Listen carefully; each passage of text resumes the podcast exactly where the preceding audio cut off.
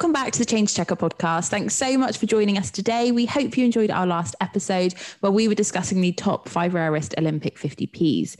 If you want to go back and listen to that episode and find out which coin came out on top, then you can do so on our channel.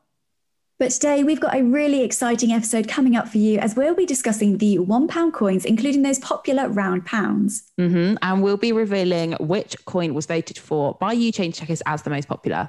But first, make sure you've subscribed to our podcast so you never miss out on our next episode and that you've liked our page on Facebook and Instagram so you can take part in our podcast poll. Yeah. So I think to kick things off, I think it's important to just take a look at how many one pound coins we've actually seen. So there were 23 round pound designs. And of course, that 2017 12 sided Nations of the Crown one pound coin takes us to 24 designs. Mm-hmm. So we've certainly seen so many special designs, but I think what we should mention is actually the history of the one pound coins, mm-hmm. as the first UK one pound was actually issued back in 1983, and this one was replacing the one pound banknotes, which only lasted for just a few months in circulation. So the one pound coin really did become a hit with collectors, and everyone was trying to find those different designs. Definitely. And as obviously those one pound coins were initially issued in recurring five year programs, obviously including kind of series of designs representing the UK and the home nations, it made it so exciting for collectors because obviously each year they could just look forward to another series to collect. Yeah, definitely. But I think after more than 30 years in the nation's pockets, the familiar round pound coin,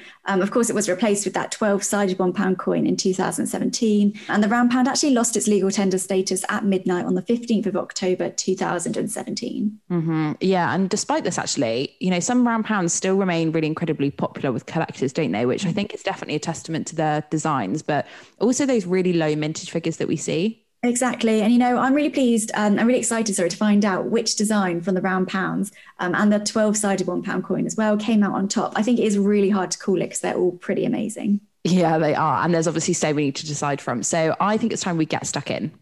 Definitely. So the scores are actually really, really close across all of the designs with just a few percentage points in between each. But as we've got so many here, I think let's just take the top five for now. Yeah, good idea.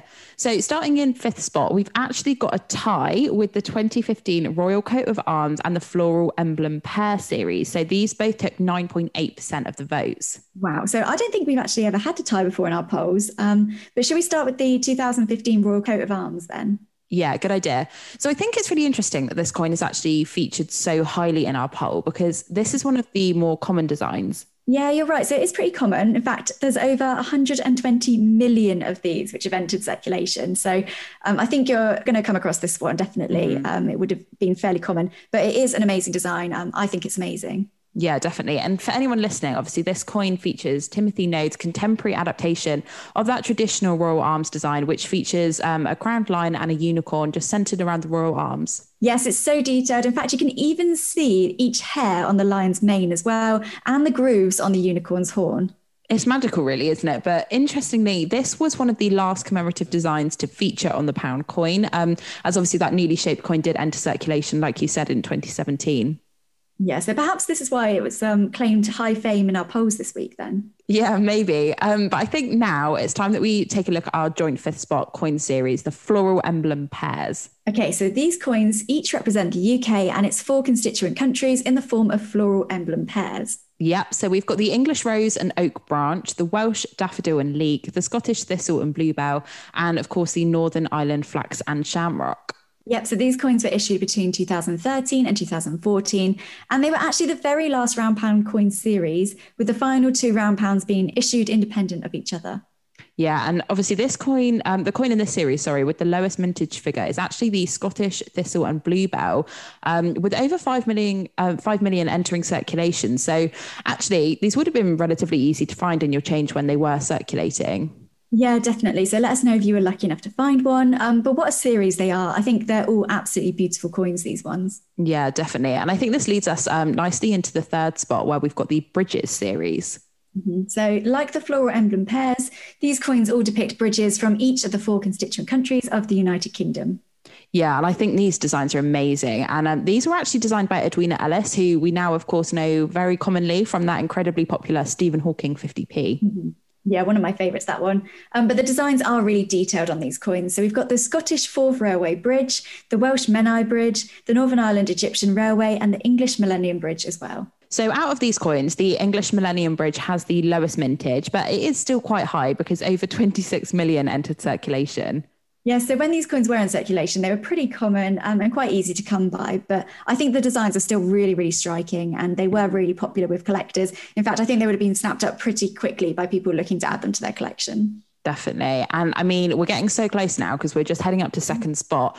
And we've actually got the capital cities series. So, obviously, as the name suggests, these four coins use capital cities of the four constituent countries as the basis of their reverse designs. Yeah, that's right. So from 2010 through to 2011, we saw Belfast City, London City, Cardiff City, and Edinburgh City feature on the design of these coins. Mm-hmm. And interestingly, these um, round pounds have lower mintages than any previous series, with the Edinburgh City having a circulating mintage of 935,000, making it actually the lowest mintage of all of the round pound coins. Yeah, so it's really low actually, especially when you compare it to that 2015 Royal Coat of Arms, um, mm. you know, the mm. one we were just speaking about. So even the Cardiff City one pound has a low mintage figure too, at just 1,615,000 of those ones entering circulation. So yeah, it's interesting to see that this series does have much lower mintage figures than the others. Yeah, definitely. And just a little fun fact about this round pound series for you all um, is that they were actually designed by a person called Stuart Devlin, who was also the jeweler and goldsmith to the Queen. Wow. So he's certainly got an impressive resume for himself. Definitely. Now, taking an impressive 22% of the votes, we've got our top place one pound coin. Yeah, and you know what? I don't actually think it comes as much of a surprise that the nation's very last round pound, of course, the 2016 coin, has come out as the top one. Mm-hmm. And this coin, of course, pays tribute to all of the round pounds that we've seen before by representing the four constituent countries on the design, but this time in the form of heraldic beasts.